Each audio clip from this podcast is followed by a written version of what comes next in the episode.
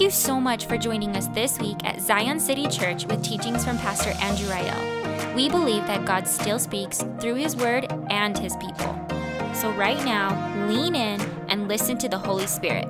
We hope that this message encourages you, inspires you, and brings you into a deeper love and worship of Jesus. Thanks for listening, and thanks for being a part of Zion City Church.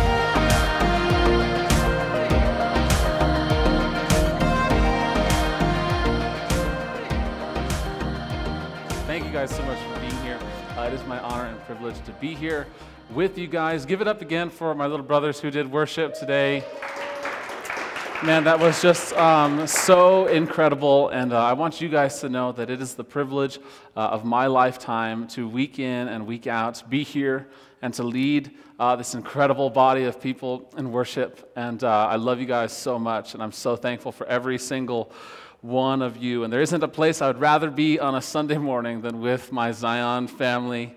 And so I want to ask you guys to help me create an atmosphere uh, this morning and every morning that we come and gather. I know that sometimes you guys are tired. I know sometimes you haven't had your coffee, and I know sometimes it's a little bit more serious than that, and there's stuff going on. Uh, but let's do something. Let's change the atmosphere in this place. It's going to take every single person to engage and to be paying attention and to just be a little bit focused and excited. And so I want to teach you guys if someone tells a joke, after they tell the joke, it is polite to laugh. Even, after, even if the joke you don't think is funny, but that's kind of how crowds and things work. And if you go, if, imagine if you walked into a comedy club or you're seeing your favorite comic and he's telling jokes and no one is laughing. You do not want to be in that atmosphere. There is tension, there is stuff going on. Or imagine you go to a wedding and nobody is crying and nobody is excited. Or imagine you're going to a funeral and nobody is, also nobody is crying, right? The atmosphere in the room um, can be very inviting and welcoming and exciting, or whatever the case might be. And we want the house of God to have an atmosphere of faith. Uh, we want to, so right there is where you should have gotten a little bit of excited. There you go, yeah. So you guys are learning a little bit. So when we worship, that's the time to get excited about the things of God and give God the glory that He's due. And we raise our hands and we clap and we dance and we do whatever it is that you feel comfortable with. Now, I know some of you guys are introverts. And some of you guys are like sweating at the thought of all the things that I just said. And so if that is you, you are slightly dismissed. But the rest of us, guys, let's be excited. Let's enter in and let's have an atmosphere of faith here in this place. Uh, there's a story of a pastor who was taking over a church. Um, the senior pastor was stepping down, uh, the original pastor, and this new pastor was coming in, and he was trying to get to know some of the families and the people there at the church. And so this couple invited him over for lunch, and he went over. And uh, they asked him a bunch of theological questions and different things, and they were trying to just get to know him a little bit. And uh, he noticed that they had um, some fancy silverware, some like, you know, uh, I don't know what you call that, china or something. Anyway, and he noticed that, and he just kept a mental note of that. And so he was like, Thank you so much for having lunch. And uh, he left. Well, as the months go by, the wife of that family was like, One of my spoons is missing that my grandma gave me. Ever since that pastor came over, I think he took it. And so the husband was like, No, why would he do that? We invited him over for lunch. He's a man of God. He would not steal your, you know, china or whatever. Yeah, I don't even know what it's called. So someone help me after service. But, um, and so as the months go by, I mean, the bitterness and the rage just grew. And she just could not believe that he was not, you know, to own up to this. And so one Sunday, they, the couple prayed about it and they went up to the pastor and she says, Pastor, I want you to know, we know what you did. We know that you took my grandmother's spoon and uh, we were leaving the church. We're no longer going to be able to be a part of this body. And he says, Oh, I didn't take it. I put it in your Bible. so there you go. So that's not a true story that I'm aware of, but that is a good story.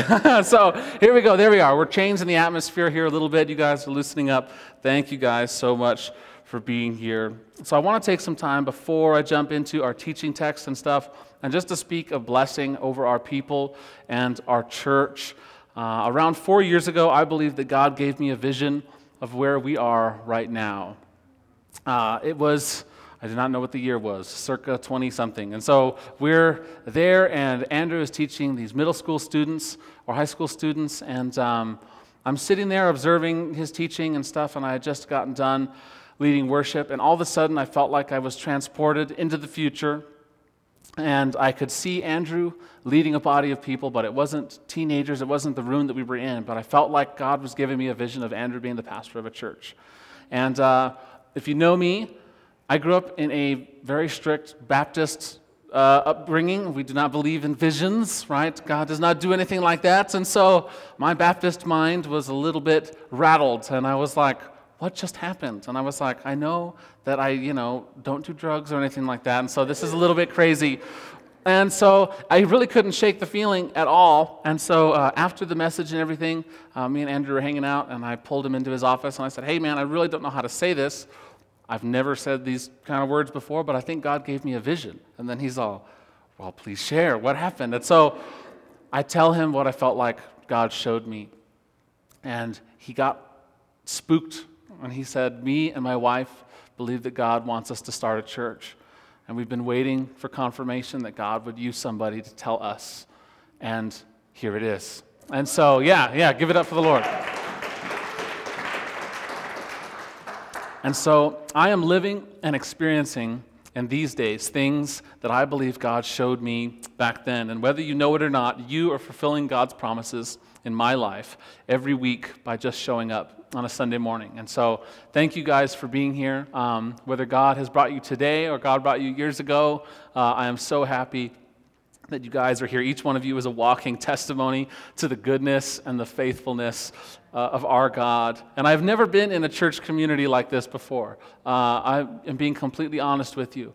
Um, there's been so many times where uh, family and friends and different people have come, and they have just been so blessed by every single one of you guys just loving on them and reaching out to them. And so I thank you guys for that. Uh, granted, I am not very old, so I haven't seen too much, uh, but I really believe that God has done something very unique and special in this body. And it is my sincere belief that God has called this group of people for such a time as this. And I think one of the things that God wants to do specifically through Zion City Church is raise up a generation of Jesus followers that are more concerned about being with God than doing things for God. A people that put presence over practice, presence over practice. Now, don't get me wrong, I think that practice is good, right? Week after week, we gather so that we can be recalibrated, rejuvenated, and encouraged to practice our faith in a world that has no love for the things of God. But more important than the work that God wants to do through you and me is the work that God wants to do in you by the work of His Holy Spirit in relationship with Him. Everything that we do in service to God flows from our being with God.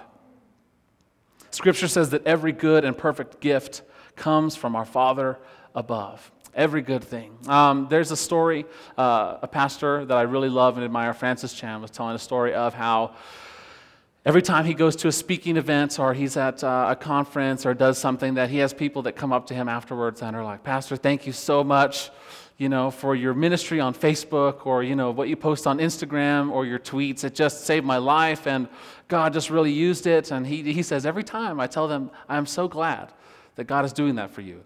But that is not me. I do not have a Facebook, Instagram, or Twitter. and so he said, I don't know why, but these people have an obsession of making fake accounts and pretending to be me and then trying to help people for God. And he says, I'm slightly flattered and slightly concerned. And he says, and so he says, my staff and I, he says, we try and shut down these accounts uh, just because it's not me. It's not me the one, I'm not the one running it. I'm not saying these things and they're putting words in my mouth. And after a while, my, uh, he said, my secretary said, do you really want to shut down every single account? Some of them are saying some pretty good stuff. And they actually are quoting you. And uh, he says, Yeah, but I'm not the one who's behind it. And then he made the parallel and he said, How many times do we have conferences? Do we have services? Do we do things and we're quoting God and we have the book, right? We've got the theology and we're doing all this stuff, but God is not the one who started and initiated that thing. I was under extreme conviction, and this is one of the things that kind of inspired today's message and what I hope to talk to you guys about. My notes are incredibly scrambled. I was up till 3 a.m., and I was up at 7, and I'm extremely tired, but I believe that God has something specific for each one of you guys. So bear with me as we go through this. But, guys, I believe that the presence of God and that God moving in each one of our hearts and lives individually is the most important thing that we can do. There is no point in coming to gather corporately and do all this stuff for some sort of agenda if God is not the one that you are seeking. Now, I believe that God can use all kinds of different things. God can use a song, God can use a message, God can use all these different things. And so, if you come to church and you, are not seeking the presence of God, I'm not telling you not to come. Please come back. Uh, please be with us. We would love to have you anytime.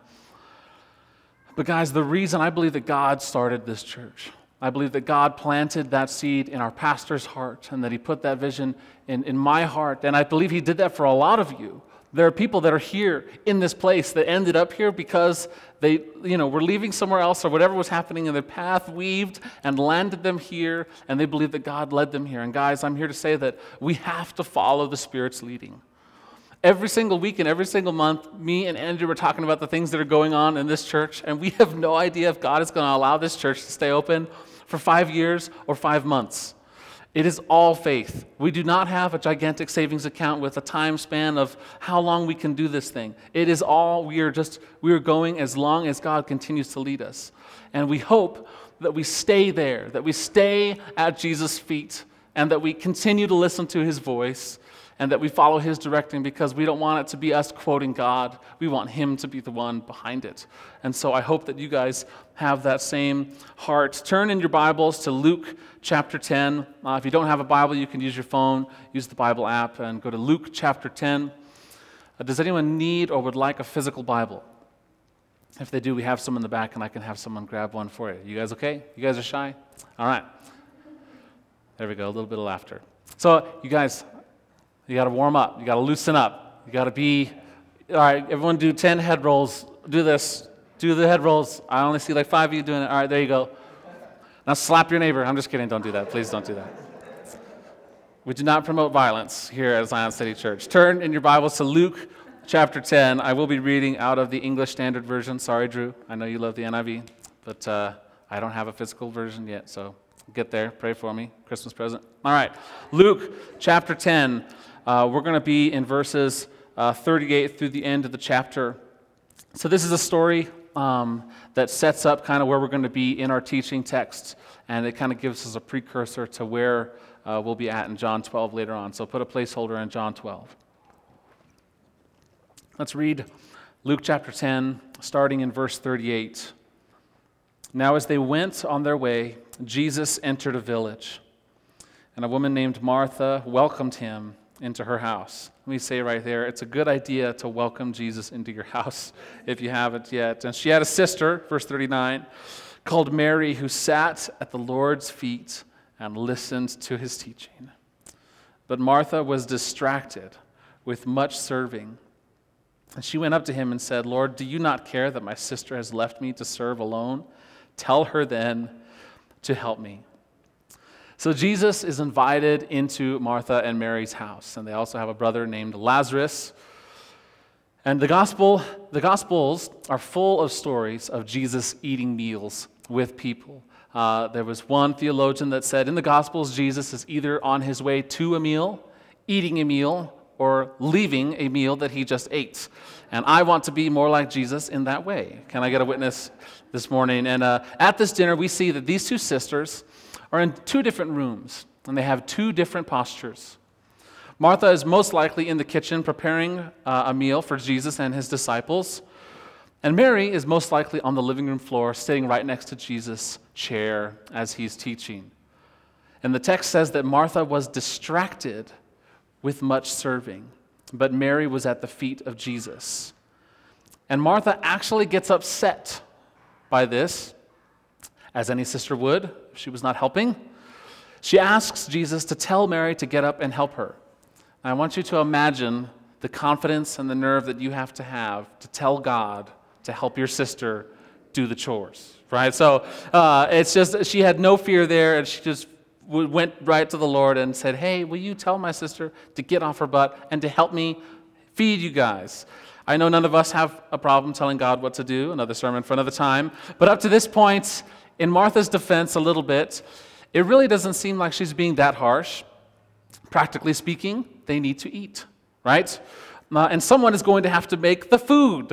and serving a large amount of guests would be much easier with several people doing the job than just one person. So if your mom is in the kitchen alone on Thanksgiving, this is your invitation now to get up and go help her. Don't make her do it all by herself.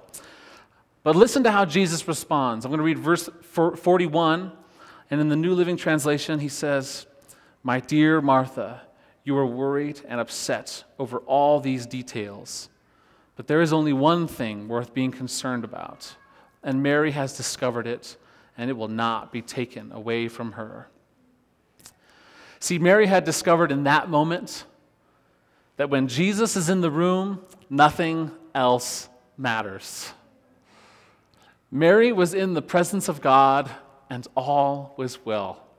She was at peace. Everything had fallen to the wayside, and she could see God. In the Psalms, it says, In your presence there is fullness of joy. Paul says in Philippians 3 Indeed, I count everything as loss because of the surpassing worth of knowing Christ, my Lord. For his sake, I've suffered the loss of all things and count them as rubbish in order that I may gain Christ. See, the posture of these two sisters was Martha was doing a good thing. She was serving Jesus. I am at at all, I'm not trying at all to discourage you from serving Jesus. I'm thankful for those of you that come and you filled out the servant's application and gone through the interview and you come early and you set up and you do all that stuff. All of that stuff is amazing. But that is not a substitute for knowing and being with Jesus himself. Uh, I feel like in my life, uh, I'll just speak for myself, I had it backwards for so long. I wanted to know God, and so I felt like I had to do things for him. Let me tell you now, church, you do not have to do anything for God. God has done everything for you. He wants you. He wants you to be in the room. He wants to hear you. He wants to see you. And He wants you to hear and see Him. We have to put His presence over the practice of the things that we do. And sometimes it's easy to get those things, you know, out of alignment I understand, but we always have to come back to the feet of Jesus and just be obsessed with Him. I get nervous every single time that I teach, not because I'm afraid of public speaking. Thankfully, I don't really mind that too much, but just because I feel like, God, I feel like I have nothing of value to say. I feel like sometimes I don't understand your book, and we have an amazing pastor who teaches so well, and I feel like it's such a hard thing to follow that up uh, and teach after him, and so I hope that you guys aren't too disappointed this morning. But, um, but I think anytime there's a speaker present and they're giving the word of God and they're speaking to God's people or they're speaking on behalf of God, I think the most important thing is that they should be able to point to that person and say, I don't know necessarily what he's talking about, but that person seems like he knows God. It seems like the things that he's saying that God has told him, and that there's something that he has that I don't have. And that it doesn't come from studying and it doesn't come from practice of talking and doing all this stuff, but it comes from being in the presence of Jesus and it comes from knowing Him and craving Him and Him alone.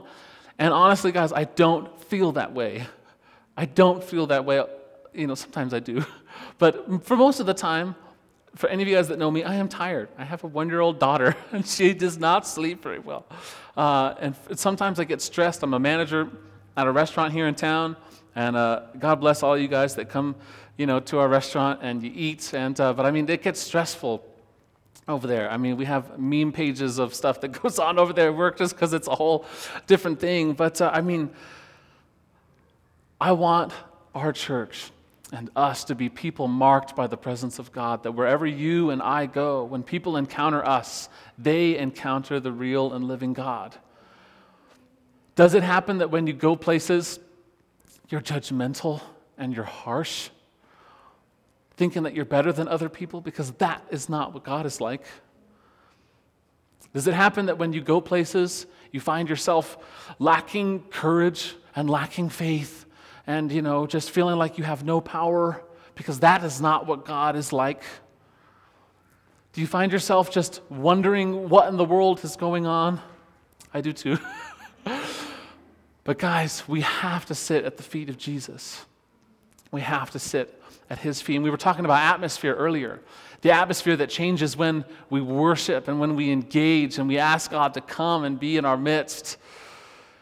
We, were, we sing a song sometimes called Inhabit, and it talks about uh, uh, that God inhabits the praises of his people, and that comes from the Old Testament. That there's this idea that when we sing and we give God the glory and the worship that he is due, that something literally changes, and that God touches down and he moves and he speaks and he heals and he does things. And I, guys, I believe that.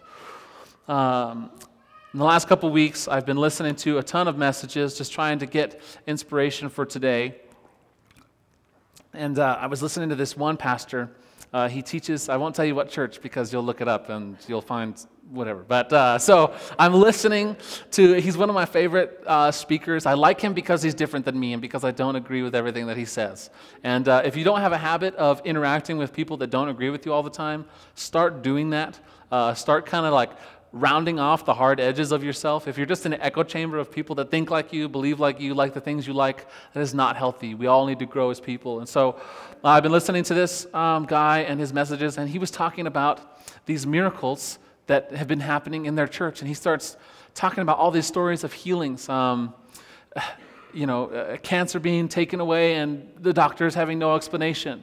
Um, people that have had chronic illness and pain coming forward and um, being healed. And I mean, just weeping and you know not recognizing what's happening.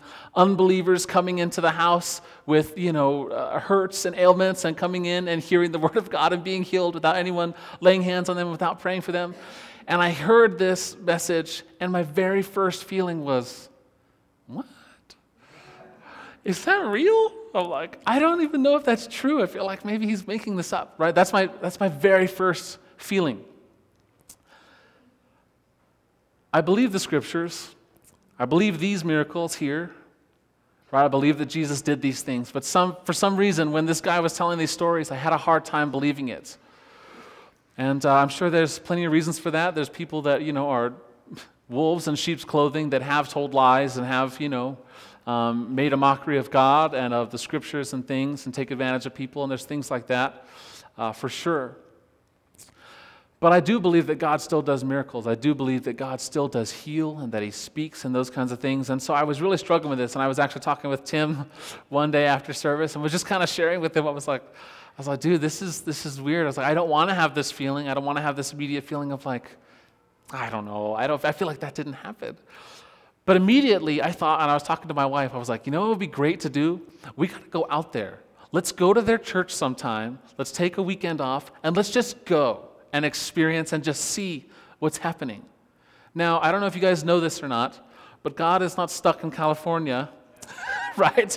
God does things all over the place, but immediately I felt like I needed to go there to be what God was doing. We're talking about atmosphere. That church has an atmosphere of expectation that God is going to do the miraculous and the mighty.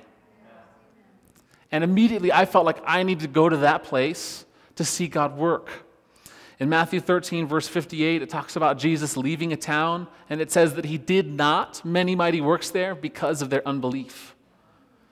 Guys, what kind of atmosphere are we setting with our faith in this place? And it starts with me. I'm not necessarily trying to point fingers at you. I'm, I'm speaking from my own, my own lack of faith and my own doubt. If we have an atmosphere of expectation that God is going to do the miraculous, that God wants to heal, and not just heal physically, that God wants to heal broken hearts. God wants to heal those that have, uh, you know, mental challenges and mental illness and things like that. God wants to help those that are, you know, suffering from uh, depression and all these different things. And so, guys, we've got to have an atmosphere of faith. Um, shortly after that, I was just, you know, praying after feeling those feelings of just like, God, I would love to see you move. I'd love to see you do something. And so it's a Monday night. I'm at work, and uh, we're getting ready to close, and I'm counting the registers. And I'm sitting in the office at Dion's, and as I'm counting the change, I feel God's presence in the office at work. and so, guys, I want to tell you this is another thing where I've, never had a vision since that one time. It was a one time experience. Um, I hope that God does something like that again. And also, as I was there in the office, I've never, ever, ever in my life that I remember felt like, oh man, this is God's presence. But it is happening. I'm, I'm literally counting money. I'm not doing anything spiritual. I'm there and I'm counting money and I feel God's presence. And I just like am overwhelmed. And I'm sitting there and I'm like, God, is this you? And God starts to speak these things over me. He's like, Son, I love you. Son, I've been there. Son. And he just starts, and I'm so I'm I'm getting emotional. I'm sitting there in the office, and I immediately I'm like, Lord, why don't you do this at church? I'm here at work. and then the Lord rebuked me, and I was like, Oh yes, all right. So I'm here. I'm here still. I'm listening. And so I just sit there, and I stop counting the money, and I just allow God to speak. And I'm sitting there, and one of my employees comes in, and he's like, Hey, am I good to clock out? And I was like, Yeah, go ahead. And he clocks out, and uh, and then he kind of lingers and says, Yesterday at church was pretty good. And God tells me, Listen to him. And so I was like, Oh, snap. So I'm like, Okay. So I'm like, Oh, yeah, what was good about church? And he just starts to tell me about how God was speaking directly to him through the message and that he's never felt anything like that before. And uh, he was very honest. He says, Honestly, sometimes I'm a little bored when I come to church. He says, But God keeps bringing me back, and I don't know why. And I felt God, you know, like through this message speak directly to me, and I've never felt anything like that.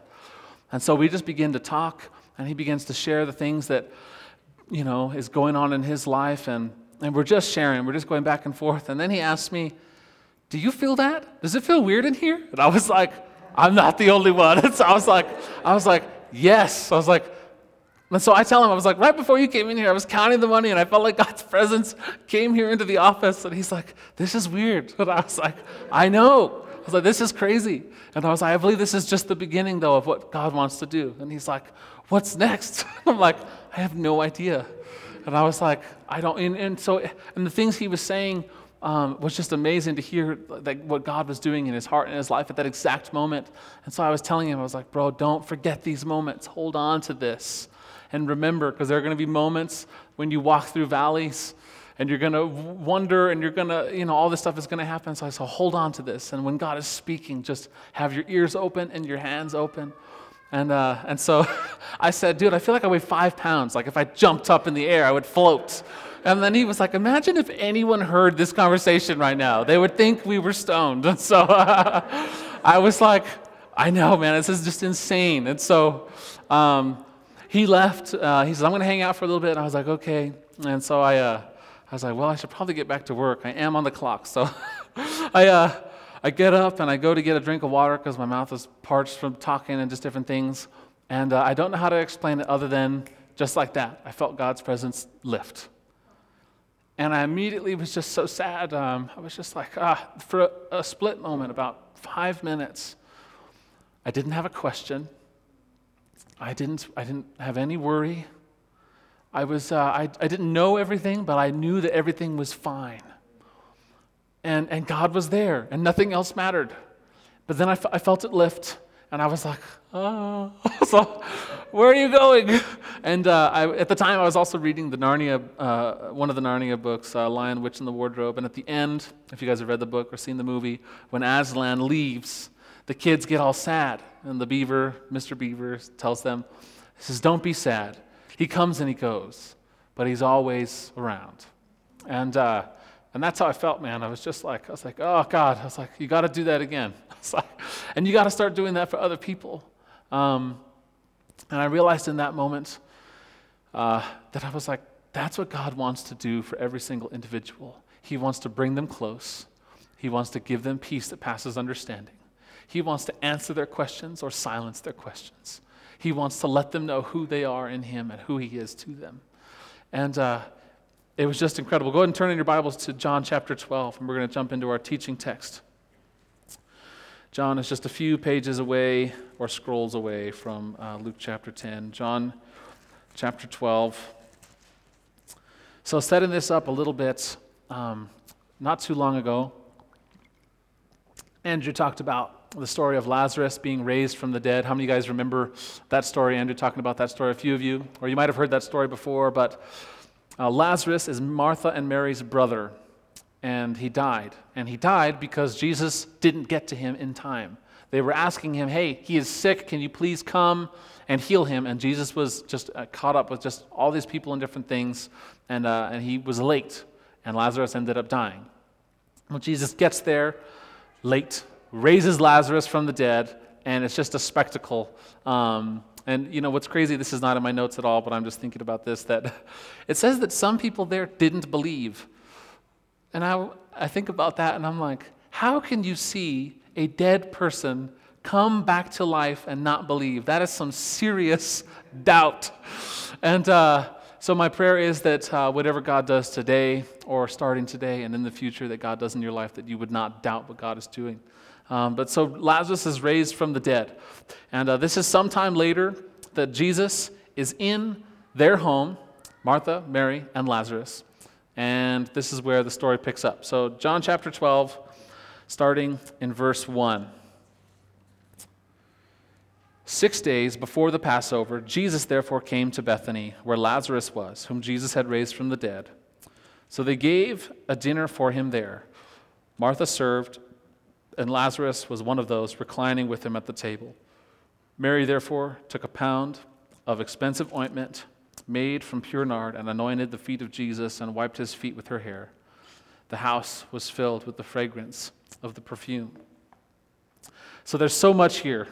And I, I, really had a lot of rabbit trails of things that I wanted to talk about, but I'm just going to uh, mention a few things. So notice that Martha is still serving, but she's not complaining.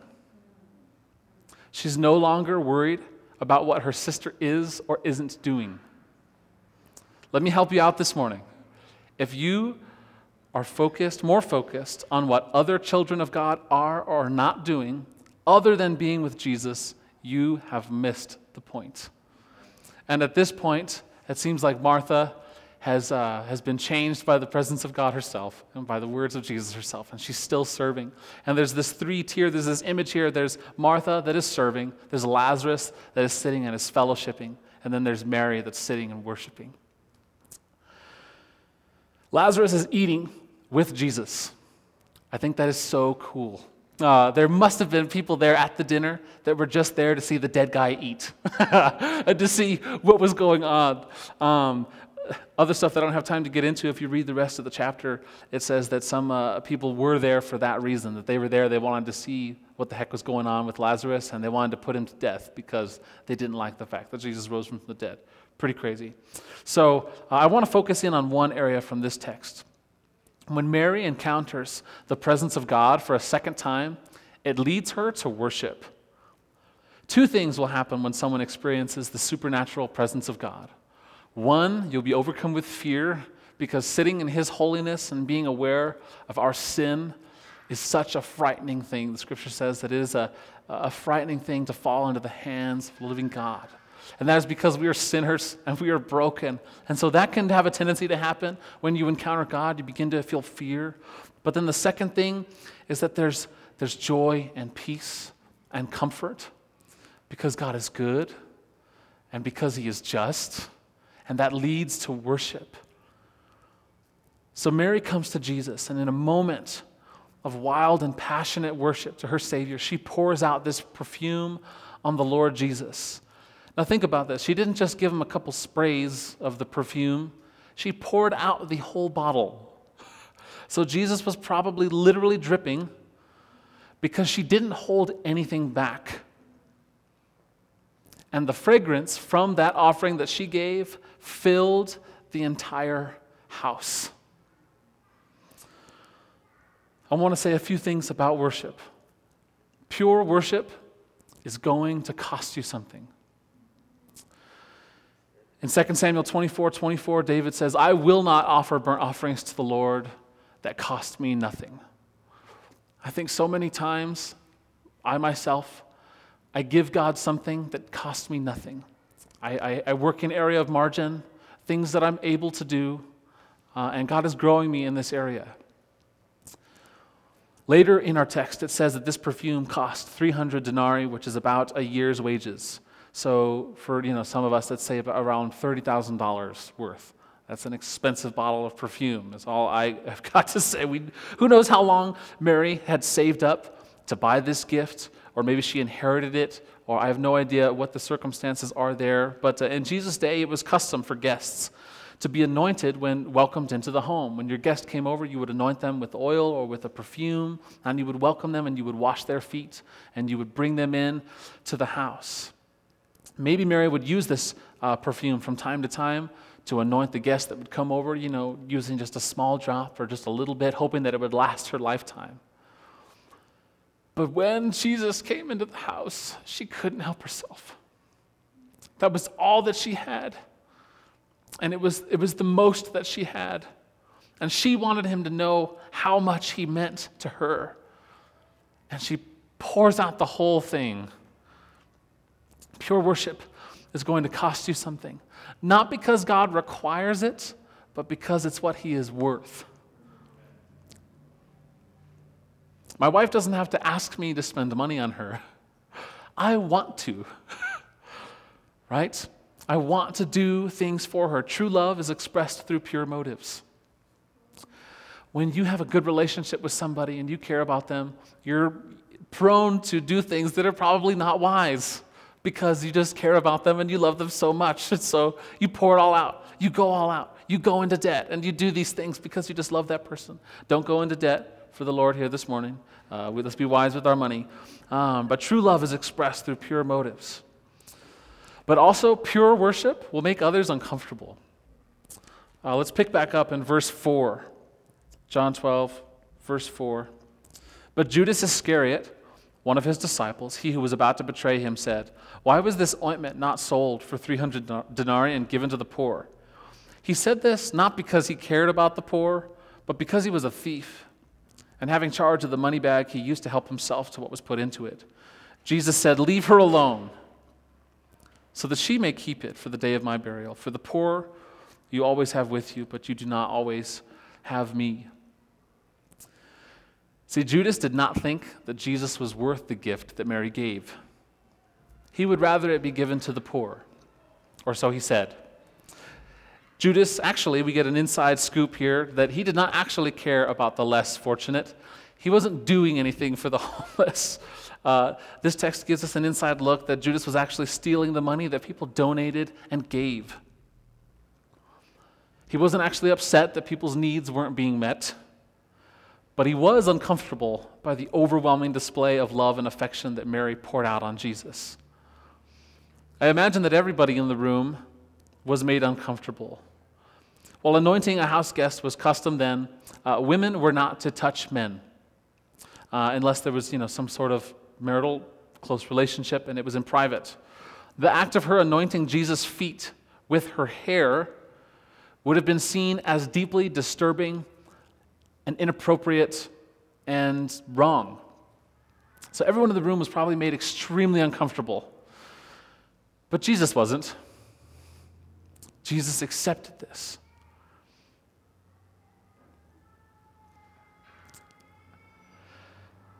If God is asking you to do something that makes other people feel uncomfortable, but you know in your heart of hearts that you've got to do that thing, it doesn't matter what anybody else is telling you or what anybody else is saying.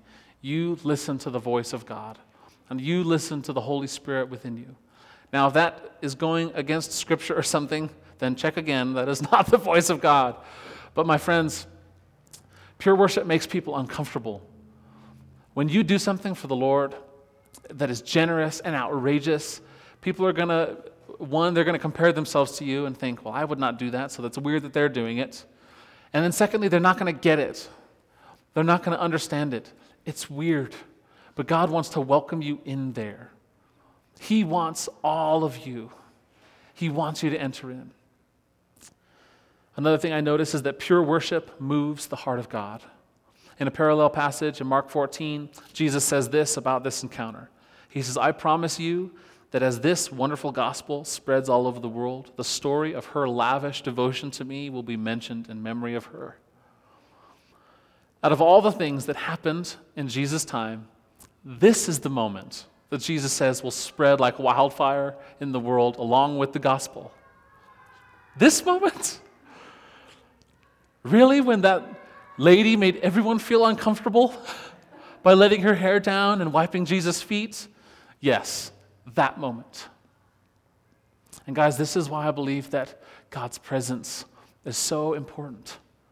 When we enter in and we experience God and God moves and He begins to change us, He wants to have an impact in our lives and in the world around us. He wants to use you. But more than that, He wants to be with you. Let's all bow our heads and close our eyes. I'm going to ask the worship team to come up now. And if you guys could hit some of the lights on your way back up.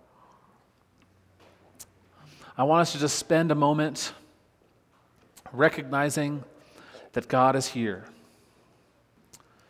God is here now in this place. Every care and every worry and every struggle and everything that you're carrying, He is aware of.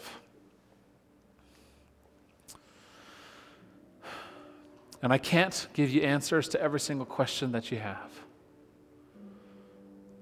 But I can tell you my experience. My experience is, is that I have been in the presence of Jesus. And I do not want to leave.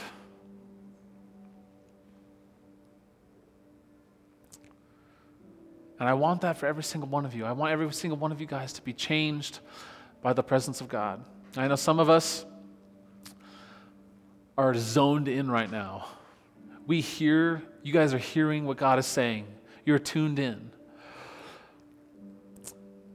Just to give you guys some practical things, it's not always going to be magical, touchy feely, you know, amazing story. Sometimes it's going to be something very natural. And you're going to think, wow, that was actually really cool, or that was actually good. Guys, recognize that. Learn to hear God's voice, learn to sense the Spirit moving. When you feel a moment of relief, you feel a moment of peace, and you have these moments of clarity, that's God. He's by you, He's near you. Whenever that, uh, you know, that doubt or that thought or whatever it is that rises up that you can't seem to put away that comes back over and over. And then it seems to fade away for just a moment. That is God. And He's trying to speak and He's trying to move. In moments when you've been just, you know, tired and you get a little bit more sleep, that's the Lord. There's so many things that God does that just seems so natural and it's easy to miss. But, guys, I want us to learn to be people of God's presence. Let's encourage one another. Let's lift each other up and let's tell each other about these things that God is doing. When you finally get an answer to that question, share that. When you finally get an answer to that prayer, share that. I believe God wants to do so much more. Let's fill this church and let's fill this city with faith so that God will come and touch down and do the miraculous and do the mighty. Let's change the atmosphere of the room that we're in by singing and shouting songs of praise and by declaring our love for God, even in the midst of doubt and even in the midst of all that stuff. You guys, you can't live by those, by those uh, feelings and uh, frustrations that you have, if you let those things guide you, you're going to be all a mess. Imagine if you just followed every single feeling that told you to sleep in. You would never go to work, you would never get things done. We've got to learn to the, listen to the voice of God and to follow that, even when we can't hear it, even when it seems silent, even when it seems like we have no faith. We have to believe what is true, and we have to believe that God is good, and we have to chase after that one thing. God, I pray that this morning you would give your people, Lord, just an overwhelming sense of your goodness. To see all the new content coming from Zion City, follow us on Instagram or like us on Facebook. And to partner with us financially, visit our website at zioncitychurch.net.